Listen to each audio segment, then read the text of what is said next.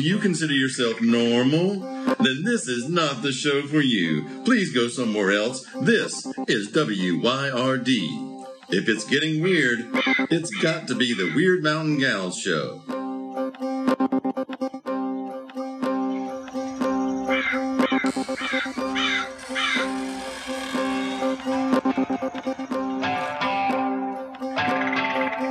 You're listening to Byron and Alicia, the Wyrd Mountain Gals.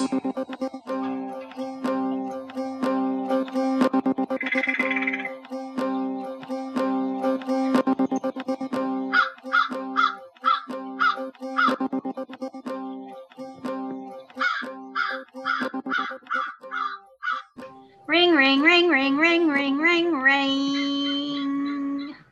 Well, that's a bright and shining new ring. Why? Cause my kitchen, y'all. I'm I'm recording today from my kitchen. My kitchen smells like collard greens cooking. It smells so good. Mm. And we all know why. We do. We. It's because I love collards. Number one, but also number two, is because New Year's Day is coming up, and I got I got an armload of collards today. I felt like Miss America with her big old bouquet of roses. There she goes. There she goes, the collard queen. um, so I brought them home, and because you know they won't fit in the refrigerator, Right. so I chopped them up and started cooking them. And so, oh, my kitchen smells so good. And so I'll have collards for supper. That'll be delicious. And then I'll have plenty of collards for the day. Do you ever uh, do anything with the juice that you cook the collards with? I drink it. You drink. I think you told me that one time. I, I probably did. Um, Chris Smith. I don't. If y'all don't know Chris Smith, you need to know he's the craziest little man. He's the king of okra, and he has written a wonderful book on okra. And he knows everything there is to know about okra and every variety, and he grows it and he loves it and he pickles it. He's just the okra man. Well, now he has become the heirloom collard man as well, and Oh. uh, and the offshoot of Sow True Seeds is doing this thing, this heirloom collard project. And he is just he's so enthusiastic about everything. And he was asking on that page on facebook so i, I think i'm going to try making a drink out of collard juice. And i was like yes get on it because i will pour all that liquor off into a big old jelly big old jelly jar and just drink it because it tastes so good to me it's so green and delicious I actually thought you were joking when you said that the first time. Because we talked I- about this on another podcast, remember?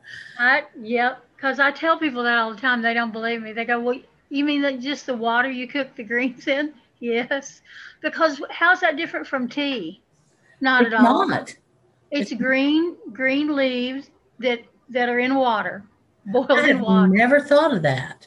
I bet it's healthy. Oh, But gosh. Unless you cook them the way my granny did, with you know all that fat back and and ham and stuff in them. Yeah, well, there are a couple of pieces of streaky meat in there. I'm not gonna lie to you. but when I make it normally for us just to eat, because we eat it a fair amount, I just use a little bit of olive oil and salt. I don't use the pork in it. Because that way I can, you know, I can serve it to anybody that comes over that Oh, eats yeah. collard greens. Oh yeah. Not everybody likes pork, but oh, everybody, everybody I know likes collard greens, I guess. I don't know. Most everybody I know does. Some people I've heard some people say that they're bitter, but they're they just have never had good collard greens. I believe is what it is. Yeah. Now, you might want to mention you said earlier that you'd pour the liquor off of it.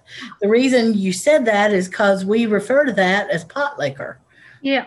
And Yeah. it's it's the water around greens that you cook and it's called pot liquor. And I had never heard that either myself until I guess I don't know.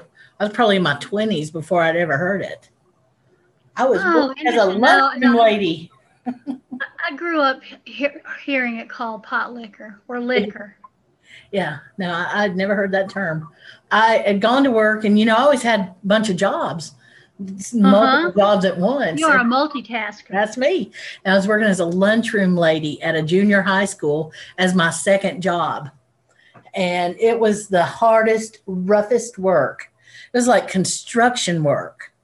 And I'd be wet from head to toe with sweat by the time I'd come out in the Oh. afternoons. But it was one of the best jobs as far as just working with the best people. Those folks were truly what I would call salt of the earth. They Mhm. dig in and work. They teach you how to work hard. I was 24 years old. I was highly capable of being lazy if I was allowed to be at 24. And I was around these people who were my grandma's age and they were working in this lunchroom setting and they were just busting their butts all day long. They just worked from the time they walked in the door till the time they left. And if somebody needed some help, you wouldn't even have to ask for help. They would just automatically go and help you. Yeah. Oh, it Oh yeah. I love that. Love that. I so appreciated those people. But I used to pick up a gal up in Shiloh on my way to work.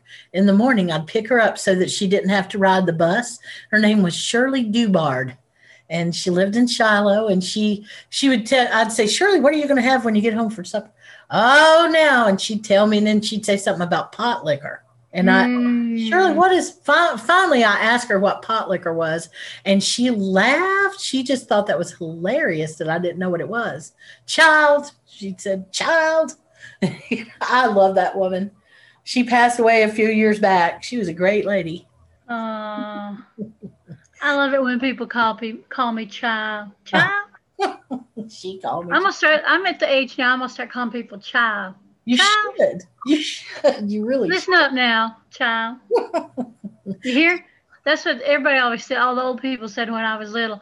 They'd say they'd finish whatever pronouncement they were pronouncing on you, and they'd finish it with "You hear? I've heard that. You hear?" I've heard that too. So, Yes, so let me ask you. Thinking about Shirley, have you ever had somebody that you worked with that was just like you just admired the shit out of them for the Oh, way that they worked hard and who Oh yeah, definitely. were you younger or older when when you met that person? I was younger. Were they your I- boss?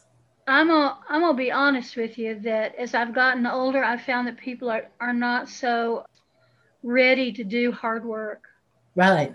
And I don't know why that is, and maybe that's just people I run into, but It, I don't know. It could just be the standard and stuff. But did you Yeah. have anybody who had a big influence on you when you first went into the working world? gosh, you know, it's so hard to say went into the working world because I've mostly been doing arts management and art stuff. So I don't know, is that the working world? Yeah, I would consider it the working world because you know why? Artists are so cutthroat when it comes to business sometimes. They either don't know anything about the dollar and don't want to know, or else they're just like, pay me now. Well, I tell you, you gotta you gotta be that latter if you're actually gonna get paid. Yeah, if you way, want to way too many times I've gotten cheated out of something, and I thought, huh, well maybe if I just had a contract Yeah. And hadn't done that as a handshake deal. Yes. Well, yeah, handshake deals don't. I wonder if they still even exist in the business world. Oh gosh, I wouldn't think so because we're so litigious that you know you would you do a handshake deal and somebody come back six months later and say, well, where where's the contract? Yeah. That doesn't count if you didn't sign a contract. Yeah. I don't know though. I don't know. I don't know. Because, like I said, I mostly have done. I worked retail for a number of years, and but that was in a bookstore, so it was not the same as working retail out in the rest of the world. How So I don't know. I've admired people that have not been my boss that work really hard. People that I know. Hmm. Um, I guess I don't know that I. I, I've admired my bosses. I mean, I've liked my bosses well enough. I don't know that I've admired a lot of them in the way you're talking about. Mhm. Yeah. But I've had I've had some good bosses. I've had some bad bosses. You learn more from the bad bosses than the oh good yes. ones, don't you? so yeah. Well, I I always learn from. Uh, I, I am always more instructed by someone else doing something badly than doing it well. yeah. Because then you say, I will never do that. If I ever Your get brain- never do that. I, I don't know if your brain works this way, but my brain works like, oh man, that is so totally effed up. Yeah. Now, let's back up and figure out how we could have done better to do that. What would have been Were there places we could have branched off and done a different thing? Was it a timing thing and it was just what it was going to be? I don't know. I always like to kind of puzzle that out. Yeah. Well, that's what makes a good manager. Maybe I don't know. I don't know. Being a good manager is it's um it's really work. Well, a good manager is like a good editor. They are worth their weight in gold. Yeah, I believe that. I do, and they mean so much to people, and they don't realize it. But then you see, I see, I use that middle management area where they're not really managers. No, they get to have that name. They get to be called a manager, but because that way they'll take on a whole bunch of responsibility. But really, there's one manager above them who's the real manager. I feel mm-hmm. sorry for the ones that are those middle managers. I've been that person in the past, and it's like, well, I worked twice as hard, it seemed like, than my boss, and I got half the money and none of the credit. Exactly. Uh, and also, that whole layer of middle managers that you were part of, yeah, 70% of them weren't doing their job. So you were doing all the jobs. Yeah. Of all those people that were laying around and having their two martini lunches because they were a manager. Yeah. It was it, that was one of those effed up situations, as you would say. Yeah. But yeah. Uh, you know, it helped that that I was able to transition out of that. But for I was in that manage that kind of management job for a long time, and it's like, wow, they just really you had to own the job, but you really didn't get paid enough to own it. You know?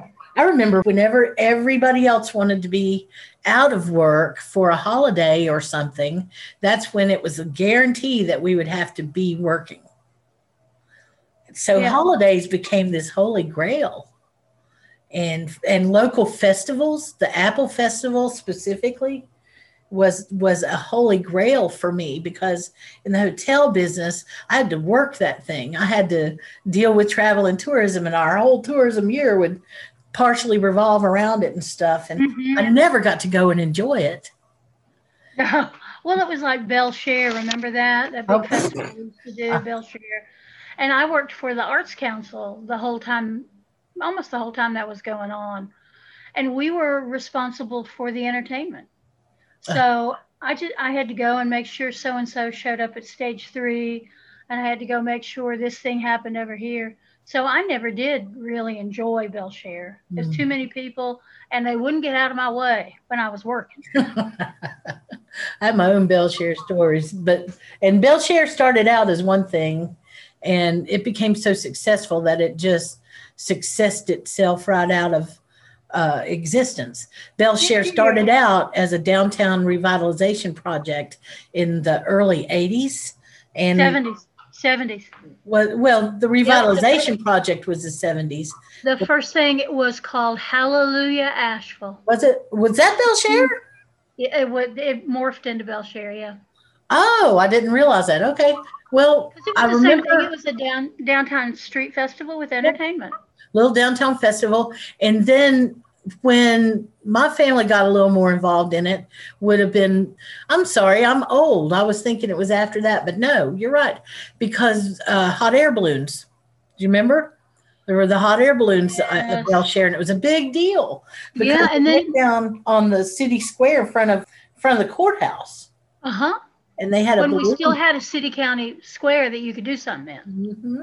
Yep, and we would do this thing called a balloon glow, and that's mm-hmm. where the baskets were there and they would put the flames and the envelopes would go up and but nothing was off the ground and there would be a parade and the parade was a big deal every year mm-hmm. and, yeah. and then they they morphed into or excuse me they started using some of the artists from the downtown after five into yeah. in Bele Chere and it became music and food and booze and by the time it finally died a horrible thrashing death, it was probably one of the most loved outside of the area and hated inside of the area events.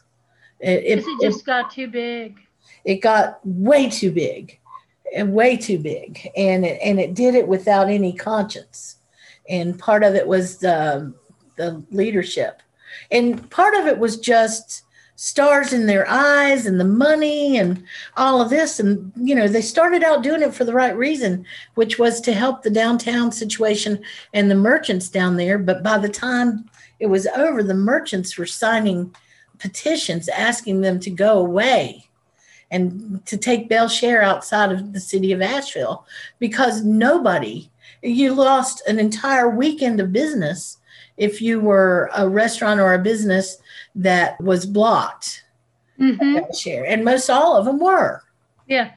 you know, because they were selling beer as vendors and that's where they made the money so they didn't care if the restaurants were selling beer they wanted the local restaurants to buy to buy one of those whatevers and sell their own beer or donate it i think the beer would get donated to charities a lot of the time the money from Yeah. the beer excuse me Yeah. Eh, usually, whoever got the franchise for beer sales, it was it was a big local charity like MANNA or something like Yeah. that. Yeah, and and that had something to do with the the insurance and the licensing, I'm sure. But they they put these vendor booths up, and they would basically block the entrances to the local stores, which is crazy. It's just, I mean, why would you ever do stuff like that? But they just grew too big. And I, do you know my favorite festival in Asheville? Which one?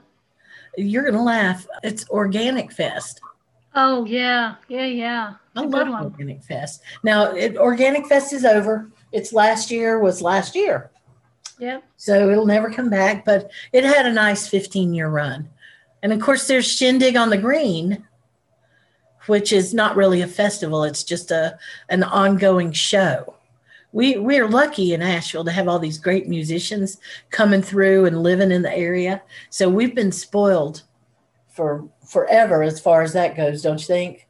Well, I do, and that was one of the things that got the locals against Bele Chere, is that they decided they were going to bring in a whole lot of outside entertainment, Yeah. and we didn't we didn't need anybody to come in from outside. We had we had plenty of people, and and they always had like one big act or a couple of main acts to mm. draw people in on a Saturday night, but they just stopped hiring a lot of local people, and that that pissed people off. Well, there's there's a lot of stuff going on with Bele Chere. Just a, You know, one thing, the thing that I really liked that they did for a few years and haven't done since was First Night Asheville.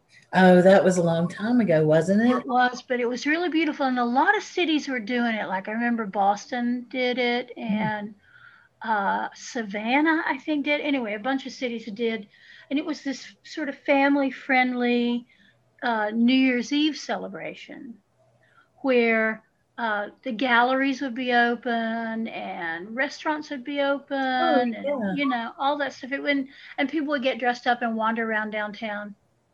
Well, you know, Uh, I'm um, just gonna I'm just gonna set my set my goal to to attend that in Asheville next year. So maybe we'll figure out some way to blink and make it manifest.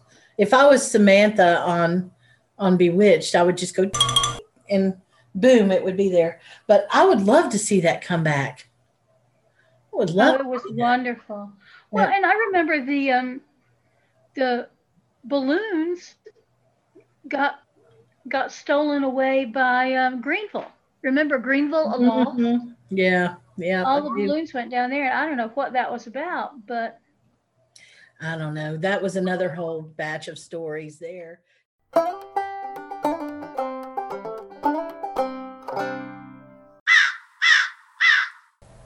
Hey, speaking of stories, here's a good one from our listener Sonya. I wanted to tell you a story. Kennedy has been talking to someone in our home named Bob since she could talk. He wasn't always named Bob. She would look uh, beyond her high chair and talk to someone, and she would say, No, it's mine. It's mine. No. But there would be no one there. And then when she was two, she would look at the closet and say good night to really no one was there. So at about the age of three, we asked Kennedy who she was talking to, and she said his name is Bob. And he lived in the kitchen, or he stayed in the kitchen. He was underneath the kitchen table. As she got a little older, she's now seven, I think it was last year, she had not talked about Bob or to Bob in a while, so I asked her where Bob was and why she no longer talked to him, and she said, Nana, don't you know that Bob is dead? He lives in Papa's garden. He comes inside only when he wants to talk to me. Creepy. So I guess we have a residential ghost. His name is Bob. Wow, that was a good one. Thank you so much, Sonya. So, y'all, dear listeners, have you ever had any experience similar to that? I've had a few. I've told you about a few. Now it's your turn to tell us about a few of them. You've been listening to Byron and Alicia. Tune in next time for a helping, heaping handful of hot. No shit.